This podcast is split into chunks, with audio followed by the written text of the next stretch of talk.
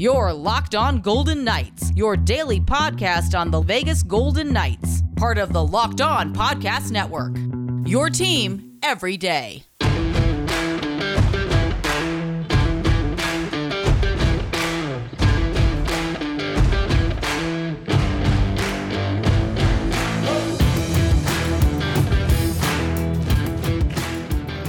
Welcome to the Locked On Golden Knights podcast, part of the Locked On Podcast Network. I am your host, Carlo Gonzalez.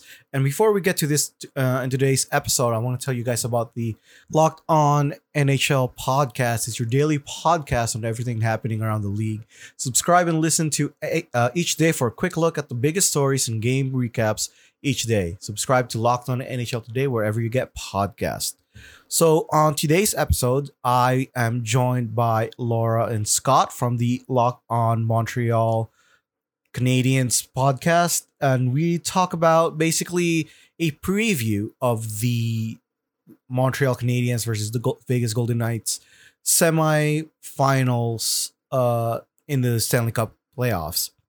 Uh, it's it's like all your other uh, collaboration episodes that I've done before. We're gonna talk about the Golden Knights and what they can what they do they can do to beat the Montreal Canadiens. And we talk about the Montreal Canadiens and what they can do to beat the Golden Knights. We also talk about the big story surrounding this series like the the Max Pacioretty Nick Suzuki connection and the Marc Andre Fleury and the Carey Price uh story the goaltending battle that is on this series. Um so, without further ado, I'm just going to take you guys to my conversation with Laura and Scott.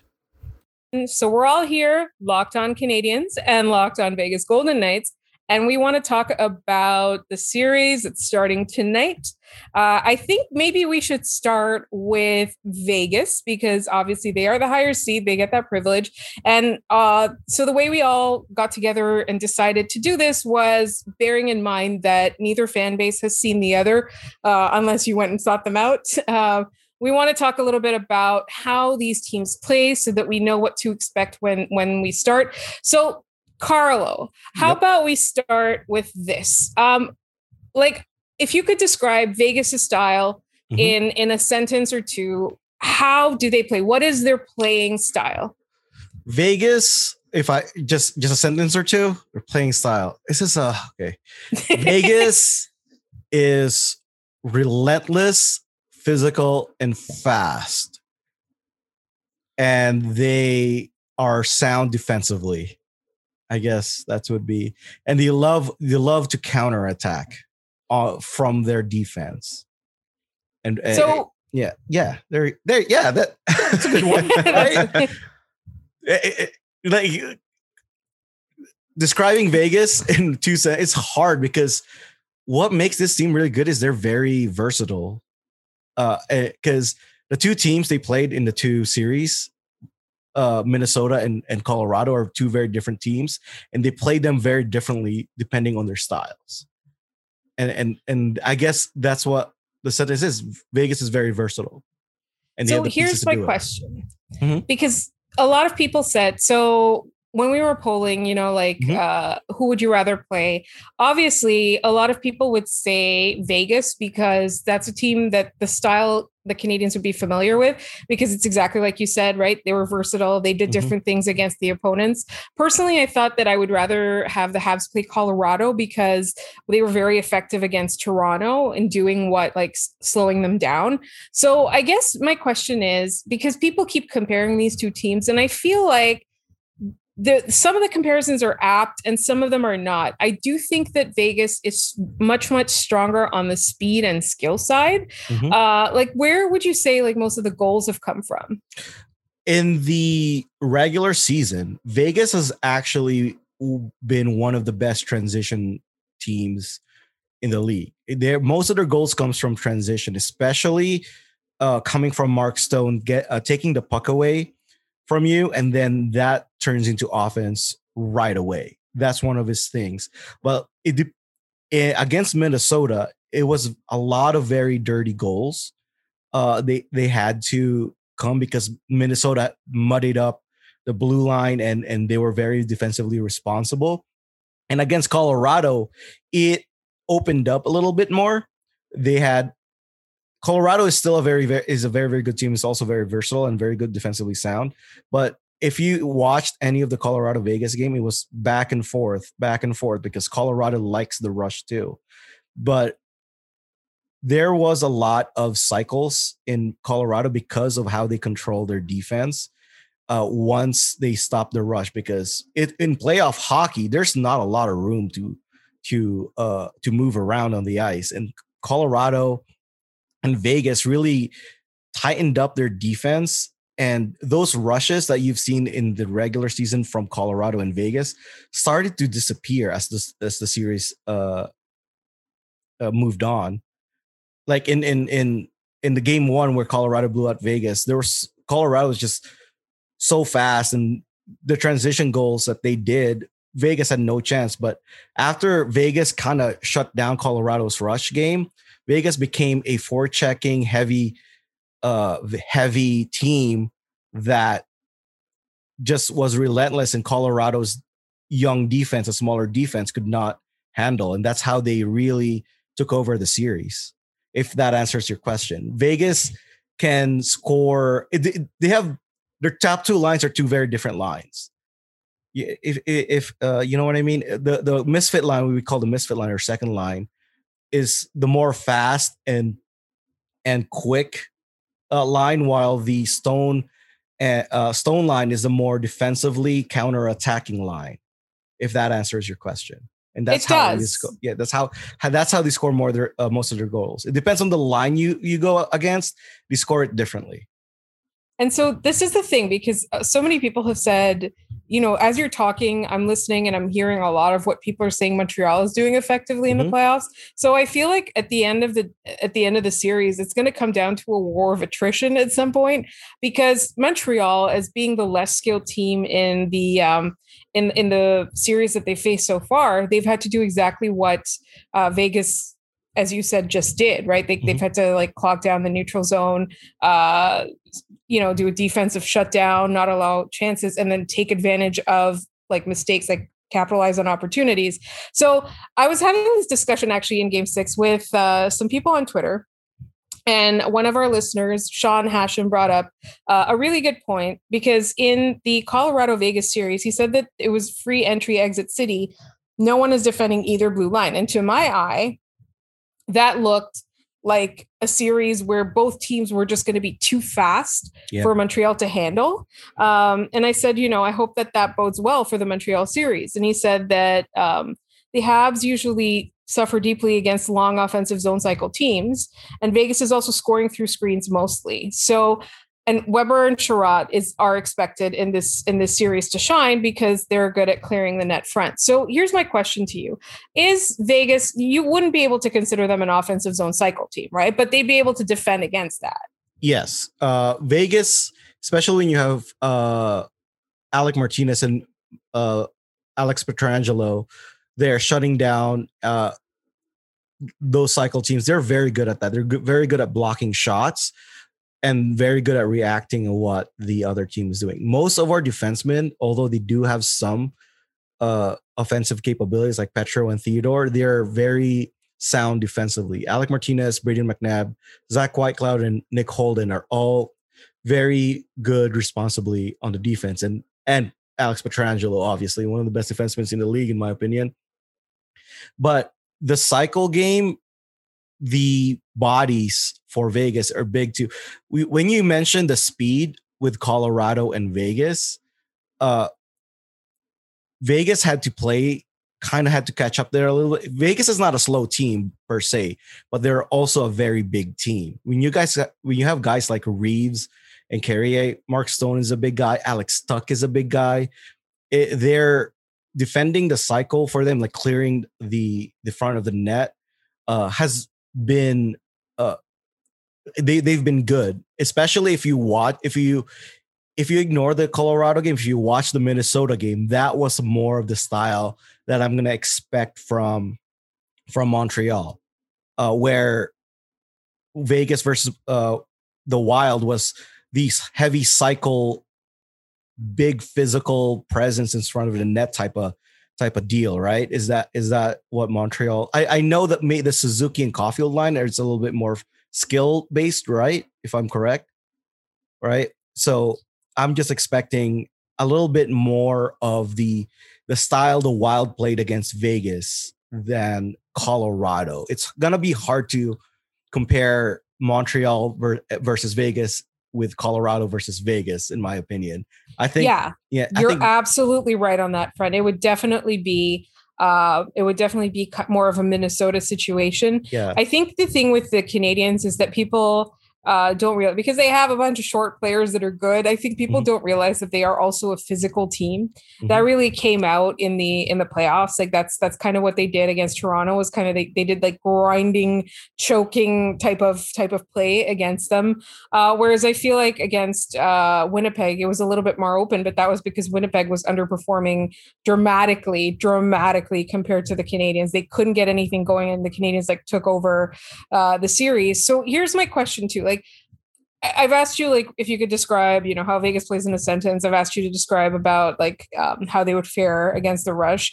I personally have been quite surprised with how good their defense is, mm-hmm. and I'm I'm wondering if in your mind if it's because it's a team defense aspect or if it's defensemen that are good because. I, I feel like there's a massive difference, and it's okay if your defensemen aren't that good if your team is good defensively. It's it's both, really. It's the system Pete DeBoer has uh placed. It, it, has been has always been good. He's been known to have really good defensemen on his system. When you look, even though they're like, if you Marc-Edouard Vlasic from the Sharks, uh, when when he was in the Sharks, all that kind of stuff. But when you have Alex Pietrangelo, Shea Theodore, Brayden McNabb, and Alec Martinez is your top four. They're all very good defensively. Shea Theodore not is he's known more, more for his offense and defensively, but when you have really good defense, like it's a, and, and it's not just the defensemen for Vegas, it's their forwards that play defense. You're very familiar with with your star shutdown forward in Danault, right? Mark Stone is also in that conversation. He's probably the best shutdown winger in the league. But it's not just Mark Stone. William Karlsson is a very good 200 foot player. Reilly Smith, uh, Max Pacioretty, who's who you're very familiar with. Uh, you know, Alex Tuch is uh, very good defensively. Like a lot of people don't know this, but Alex Tuch is a, a, very good defensive forward. Now he's learned a lot from Mark Stone. You have Nick Waugh, like all up and down the lineup. They're all 200 foot forwards, other than probably Marchessault, that you can say that's not that good on the defense defensive side. It's a team based defense, and all everybody buys into the system. That's what's able to the uh the Golden Knights to win the Jennings Trophy this year. It's not just Marc Andre Fleury who's been amazing. It's also the team defense. Uh, that's just the structure of that defense from forwards to defensemen to really limit the opportunities the opponents get. So we, you mentioned Marc Andre Fleury, and we are going to talk about goaltending later in the in, in the podcast. Mm-hmm. But I think what we should do is we should move on to what the Habs are about and what you think Vegas listeners would like to hear about our team, and that's coming up in just one moment. But first, let me tell you guys about Credit Karma. Credit Karma has always been there to help you make better financial decisions, and now they want to help you even more. With Credit Karma Money Spend account, you can be rewarded for good money habits. Credit Karma is a brand new checking account where you can win cash reimbursements for making purchases. Just pay with your debit card, and if you win, you will be notified on the spot, and your instant Karma cash will be added back to your spend account. And when you make a purchase between June 8th and June 30th, you'll be automatically entered to win $1 million.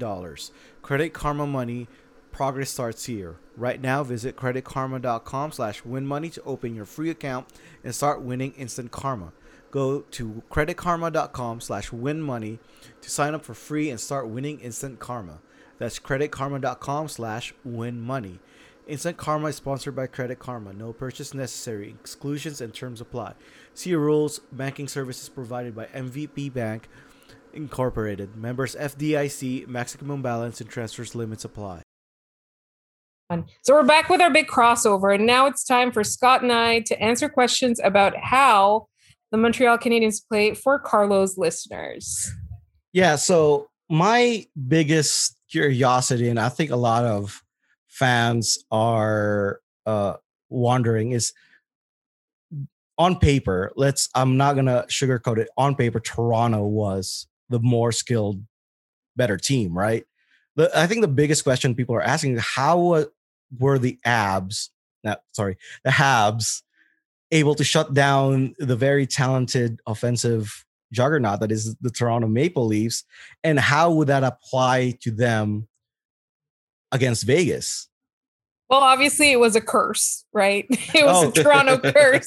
That, but no, you're absolutely right. I mean, the, the Leafs finished 18 points ahead of the Canadiens, right? The Canadiens were 18th in the like in, in the league and they made the playoffs. They were the quote unquote worst team to make the playoffs. Uh, but here's what happened is that I think people forget the regular season had a lot of ups and downs. There was a COVID scare, there was a coaching change, there was a condensed schedule, there were a lot of things. So it is true that the Canadiens underperformed their potential, but it's also true that Toronto's better than Montreal in this in the regular season. They were so much better than Montreal. Well, what happened was they had a week off to practice and and and they had a week off to implement an identity that had not existed since Claude Julien left the team uh, or was relieved of his duties and so what happened was it's exactly like you said about Vegas. And that's why every time you were talking about Vegas, it, it, it, it rang alarm bells in my head because I feel like, you know, Montreal's done a lot of similar things. It's just that Vegas is more talented. So I, I do think that the playoffs are a different animal, but what they did was they all decided they knew their roles, they were going to commit to their roles, and they had that buy in that you were talking about. Now, Philippe Danault completely sacrificed his offensive game completely. He shut down Auston Matthews, right? That's that's number one. I think he was extremely, extremely popular and in, in, uh, popular, extremely, extremely important. Sorry, not popular, extremely important um, in, in in both of the series, but particularly against the Stars in, in in Toronto. And so that's one thing is that they all like stuck to their roles. They all had a defined role and they knew exactly what was expected and they performed well. And I think another thing is simply that they just are able to capitalize on mistakes that you make because that's really when you're facing a more talented team or a better team or whatever, or faster team, whatever you want to call it, right? Again, we're not sugarcoating here, but we do think that the Canadiens have done a phenomenally good job of just capitalizing on every weakness, every mistake. Uh, and obviously, Carey Price has been good. Uh, the def- the defensemen who weren't playing that well in the regular season, it turned out after a while we found out that Shea Weber was injured the whole time, um, which I don't even want to start on a rant about playing injured. Uh, but you know, th- like the they all did their jobs to perfection.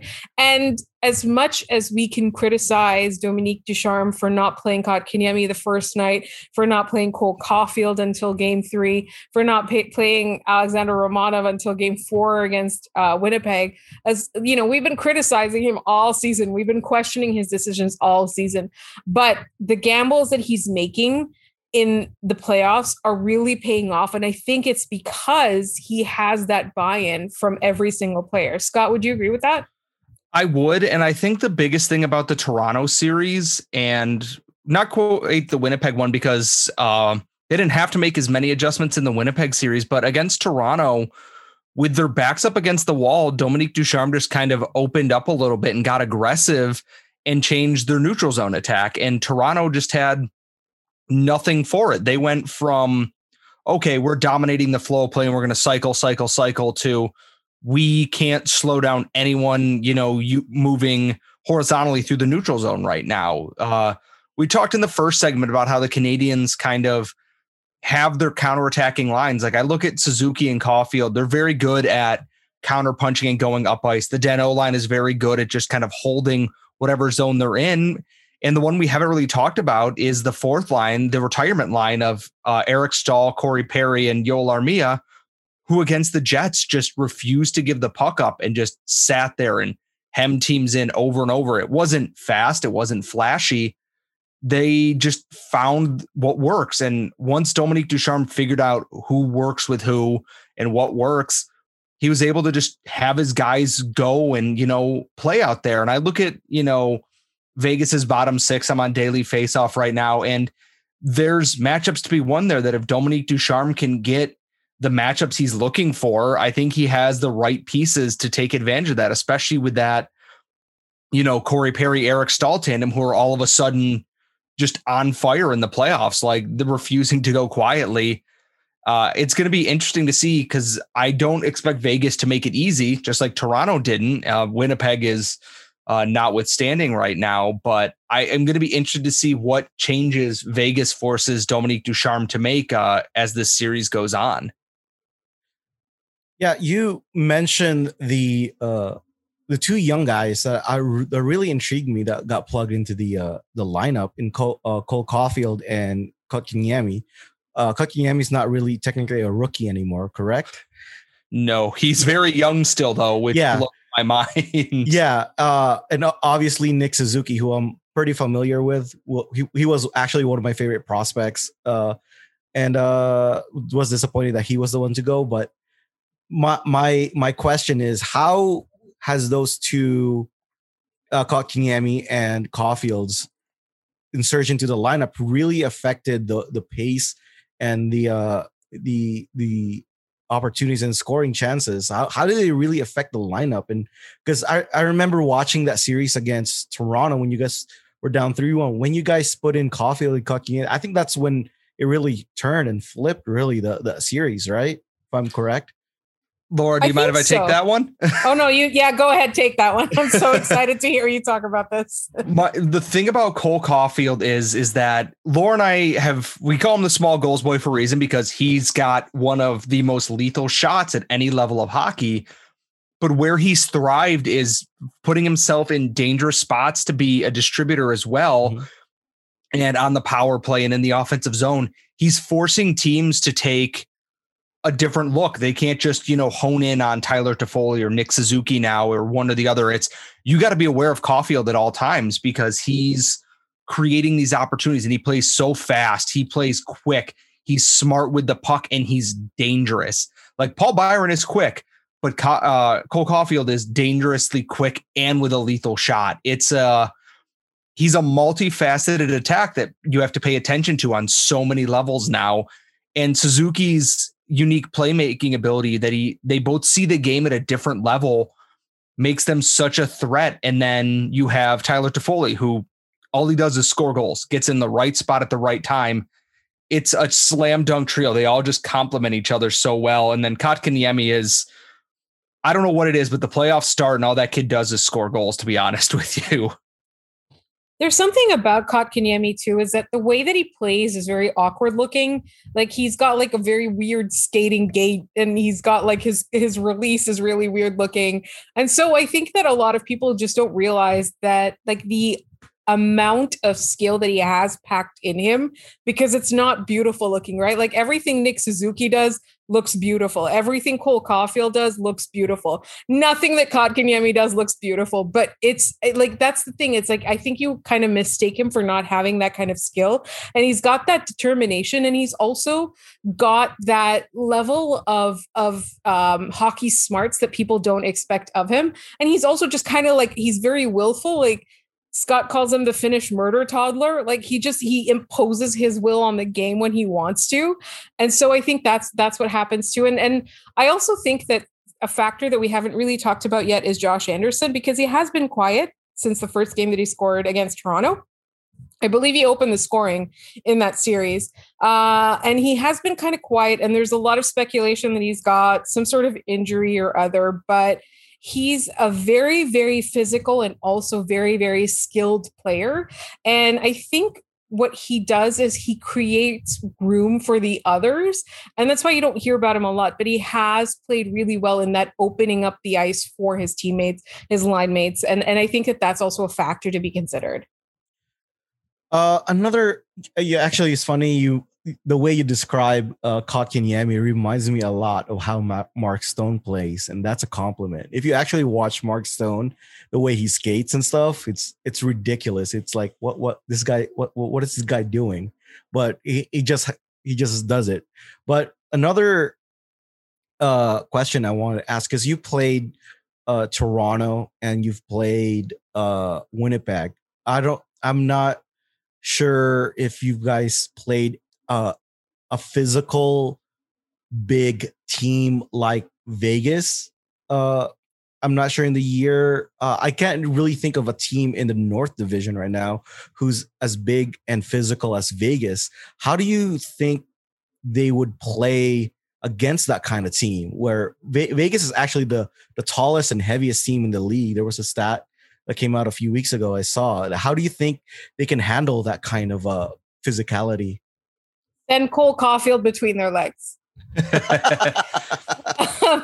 it's it's actually pretty interesting because unfortunately the only physical team that I can think of in the North Division is Calgary, and the Canadians didn't fare very well against them in the regular season, but they also didn't fare very well against Toronto in the yeah. regular season, uh, and and they ended up beating them in a series, and th- that's going to be really interesting. I think what's going to happen, what's going to have to happen with the Montreal Canadiens is that they need to win some foot races because that's the way that you're going to get around that that kind of physicality. Um, and and really, when it comes down to it, it's it's like we said in the first segment there's got like this is going to be a battle of who can adjust better i think. And that's that's really all it comes down to. They're both teams that are capable of being physical. They're both teams that are quite deep. They're both teams with good goaltending. They're both teams that play a similar style although as you said vegas is bigger. They're also faster and heavier. So i think the fact that montreal has been able to adjust really well in the past couple of series is good for them. But at the same time Vegas has also done the exact same thing. They've adjusted their game to their opponent. So I think it's kind of a toss up at this point. Uh, and so that's why I'm a little bit excited that they've got they've got good goaltending and they've got some good stories in each team. Uh, and I guess we can move on to goaltending and uh, talk about the, I guess the the specifics of Pacioretty and Suzuki and Tatar and all of that. And that's coming up in just one moment. But first, if you're looking for the perfect pregame snack that's healthy and delicious, Built Bar is the way to go. It's nine delicious flavors such as coconut, coconut almond, cherry, raspberry, mint brownie, peanut butter brownie, double chocolate, and salted caramel. Built Bar is healthy and delicious. It tastes just like a candy bar, but has only 4 grams of sugar, only 4 grams of net carbs, and only 130 calories. And it has 17 grams of protein. Built Bar is the way to go. If you haven't tried any of the flavors, you can try and get our mix box when you order. You get two of each of nine flavors. Order today and you get the raspberry or mint brownie or whatever you like. Go to builtbar.com and use promo code LOCKED15. You get 15% off your first order. Use promo code LOCKED15 for 15% off at builtbar.com. This episode is also brought to you by Bet Online, the fastest and easiest way to bet on all your sports action. Hockey and basketball is in full swing in the playoffs, and you can track all the action at Bet Online. Get all the latest news, odds, and info for all your sporting needs, including MLB, NBA, NHL, and all your UFC and MMA action. Before the next pitch, head over to Bet Online on your laptop or mobile device and check out all the greatest sporting news, sign up bonuses, and contest information. Do not sit on the sidelines anymore, as this is your chance to get into the games as teams prep for the runs to the playoffs. Head to the website and use your mobile device and sign up today and receive your 50% welcome bonus on the first deposit. Bet Online, your online sportsbook experts. Promo code locked on. All right, let's talk about goaltending. That's what everybody seems to be interested in talking about. And obviously, this series has a really compelling goaltending storyline. Yep. Uh, Marc Andre Fleury going back to his hometown after probably his arguably his best season ever, too. And then you have uh, Carey Price, who I don't think had that great of a regular season, but has been lights out in the postseason. He's just turned it on and the it's it's just hard as he just like literally just shut down the uh the Winnipeg Jets. They, they couldn't do anything to him. like, what, what, do you want when we say is it's that's what really concerns me the most, to be honest with you, is Carey Price. Because I don't know if you remember last year's bubble uh, against uh, Vancouver with Vegas, they got Demko'd. Uh, that's a term we yeah. use now. And Thatcher Demko and his, yeah, and, and Carey Price is is is a better goalie than Demko.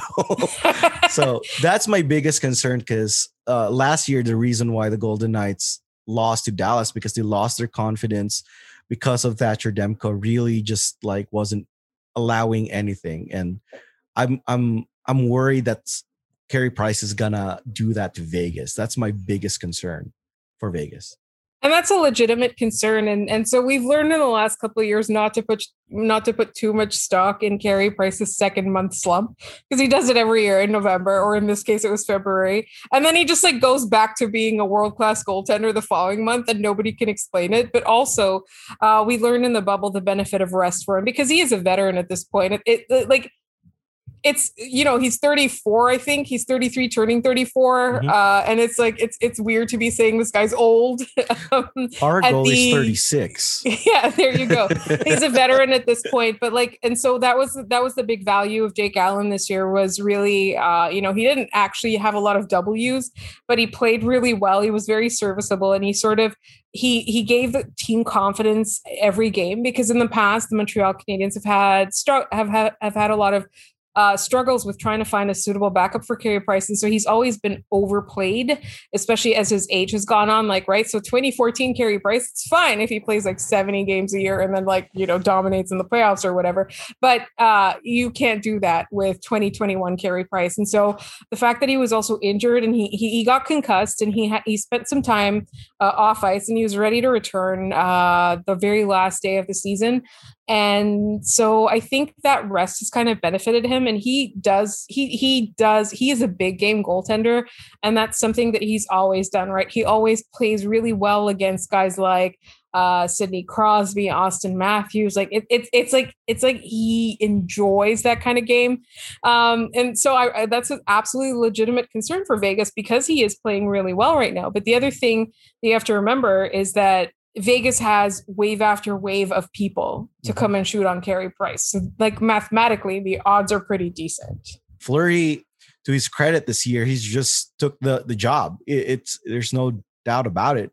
Lehner was injured uh, for a month, I believe, uh, because of a concussion, and then Fleury just took it over, and now he's nominated for the for his first Vezina. But Fleury, especially in this playoffs, so he's that that Minnesota series is lost without Marc Andre Fleury. That that that series was Marc Andre Fleury's series. And the thing about Fleury and Price, I think, in my opinion, is that they're both really both Hall of Fame goaltenders, right?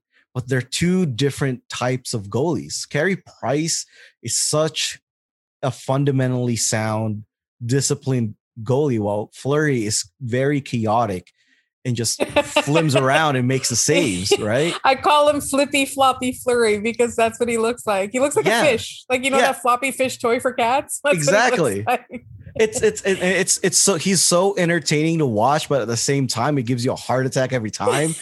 but he still makes the saves. But that that's the kind of goalie Fleury is. He he's very entertaining and fun to watch, and he makes ridiculous saves. Like if you look at highlights, Fleury will probably have more of the quote unquote highlight saves because of his play style. Well, Carey Price is just going to make it look so easy. You know what he I does. Mean? He makes it look easy. Absolutely. Yeah. And like your analysis is absolutely, absolutely correct. I think it's going to be really exciting to watch. Something else I've been really excited for. So both Scott and I are huge Pacioretty homers. We were we like we defended him so much mm-hmm. when he was in Montreal because we thought the fans didn't appreciate him enough. And I think Montreal fans still don't appreciate enough what he did for this team. But you know, he he got sent to Vegas, and we were also kind of relieved about that because at the at the time we didn't know what Nick Suzuki was going to become. We were just kind of like, ah, Tomas Tatar. But you know, a lot of people assured us that that Nick Suzuki was the real prize in that trade, and we're very happy with how that turned out. And we were also happy that that he was traded to Vegas because it was a team we didn't hate. Yeah. So. I- just want to point out that Tomas Tatar is going to get paid by both teams to watch them play. So I love it. That's something. It yeah. well, someone pointed out. It's like, man, it's a real uh, Vegas homecoming for Tomas Tatar. They're in the fi- or the champion or yeah. the semifinals, whatever. And he's still sitting in the press box yeah, watching it happen. Second like, time he's gonna watch the Golden Knights play in the semifinals. oh, I think he did Thomas. Play, I think he did play one game though against, but it was in Winnipeg. I think he played one game in Winnipeg uh, during that run. Yeah, it's going to be very fun to watch because Laura and I are both like Tomas Tatar wasn't bad, but they just found the Canadiens just found something that like worked for them, mm-hmm.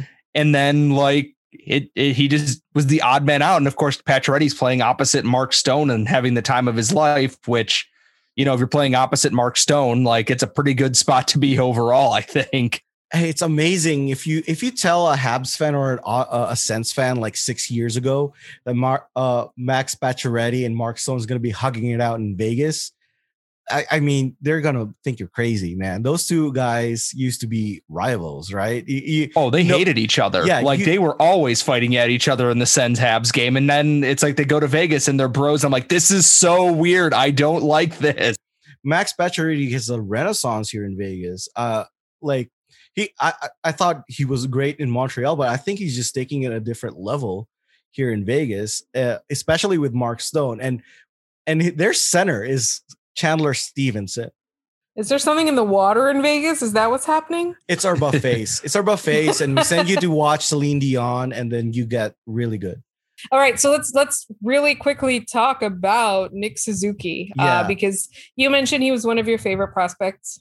Yeah, it's it's it's only because uh, I'm an Asian American, and it's really uh, it's there's not a lot of people to kind of root for that kind of looks like me. You know what I mean? Yeah. And it's one of those it's one of those things that like I was really rooting for the guy. Uh, and then we trade him away for Max Pacioretty. And I understand how good Max Pacioretty is, but it was like, okay, you know, this is for the team and whatever. I was still rooting for him from uh, from far away, and I'm glad, I'm happy he's getting all the success uh that he's having. He's he's he's really good. It's so fun to watch too. And he's much loved here. Honestly, yeah. like so we love him obviously because he's good, uh, but he's also really confident. The way that he won his spot last year in in out of training camp was it was so opportunistic and it, he it like it really paid off and just uh i think it was today ben Chiarot was asked you know, uh, describe Nick Suzuki or, you know, like, you know, how they get asked, talk about blah, yeah. blah, blah.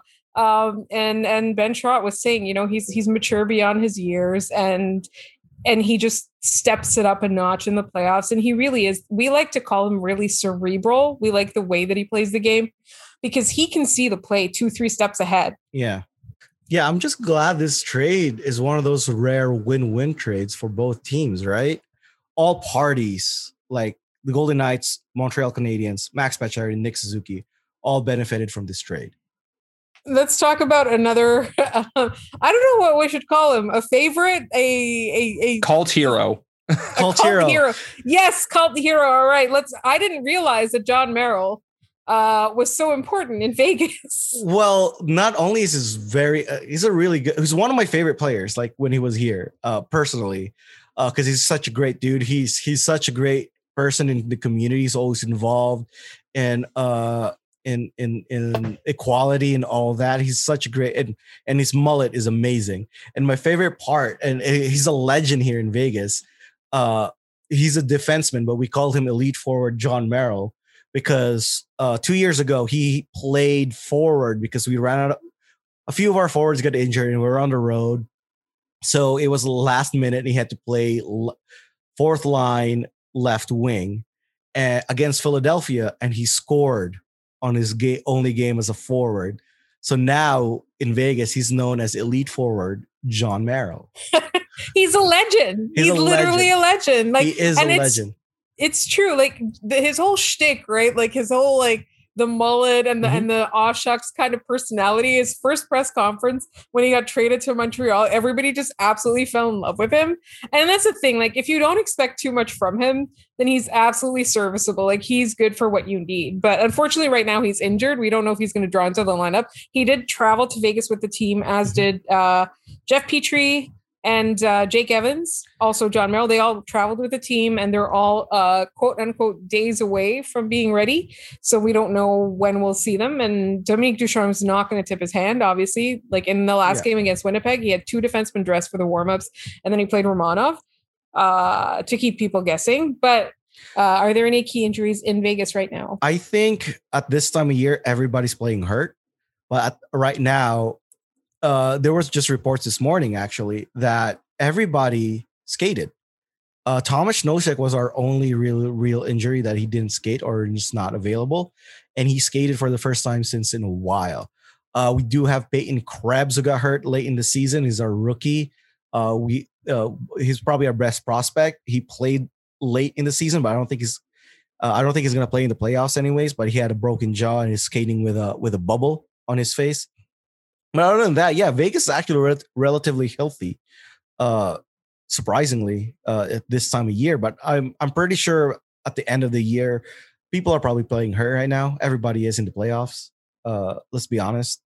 Yeah, that's the thing. It's like as soon as a team's eliminated, then you start hearing it's like mm-hmm. one guy was playing with a collapsed lung, the other guy was playing with like a decapitated head, the other guy was. It's always like these freak injuries that you hear about, and it's like, why were you even playing? Just go home and recuperate. Uh, but yeah, that's that's kind of, I guess, like the way that Vegas plays and the way that Montreal's playing right now as well. Like, there's there's no way a mm-hmm. whole bunch of guys aren't playing through some sort of injuries we got to wrap this up, obviously, because yeah. lockdown wants us to stay uh, under a certain uh, time limit, so you guys won't get bored of us. Let's do final predictions for this series. I think it goes to Game Seven. I think the team with the most French Canadians win. they have the same amount of you include Jonathan Drouin, which they did not. So like we have we have we have four. Yeah, we yeah. also have four if you include oh, you Jonathan Drouin. Yeah. Oh, okay. Um, but yeah, it's because uh, there was this one time when they were all injured, so they had no French Canadians uh, on the okay. roster but one night. anyways, I have them at six. Vegas at six. Vegas at six. Scott. Uh, I have Vegas in six as well. Uh, I've learned that if I predict good things to happen to the team, bad things happen. So if I keep predicting bad things, maybe good things will happen. Wait, I took that. I just looked at my prediction from other podcasts. I take that back. I, I can't. I can't do flippy floppy different ones from different podcasts. It's Vegas in five. Okay. Well, I'm taking. I'm still taking Vegas in seven. We've all predicted Vegas in various number of games, right? Yeah, I I know where this is going. I'm just I'm not saying anything. I was like, if any experts pick Montreal in this series, I'm gonna mail them glitter. Like after all of this, like you predict you predict Toronto in four, you predict Winnipeg in four. Now, if you don't predict Vegas in four, I'm gonna be really, really upset. So um, I think I, I obviously I don't believe in jinxes, but at the same time, I'm not ready to call it for Montreal. yeah, uh, that's it. That's all my thoughts for today. Unless you have any more no, I think we've covered pretty much everything we wanted to know, right, Scott? Yeah, I think that's everything.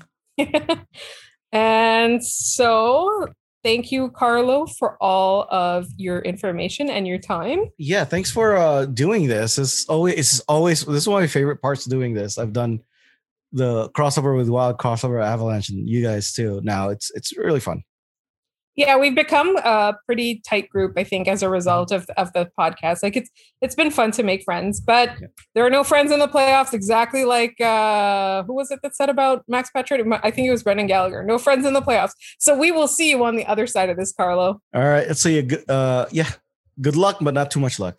Yeah exactly. Good luck not too much luck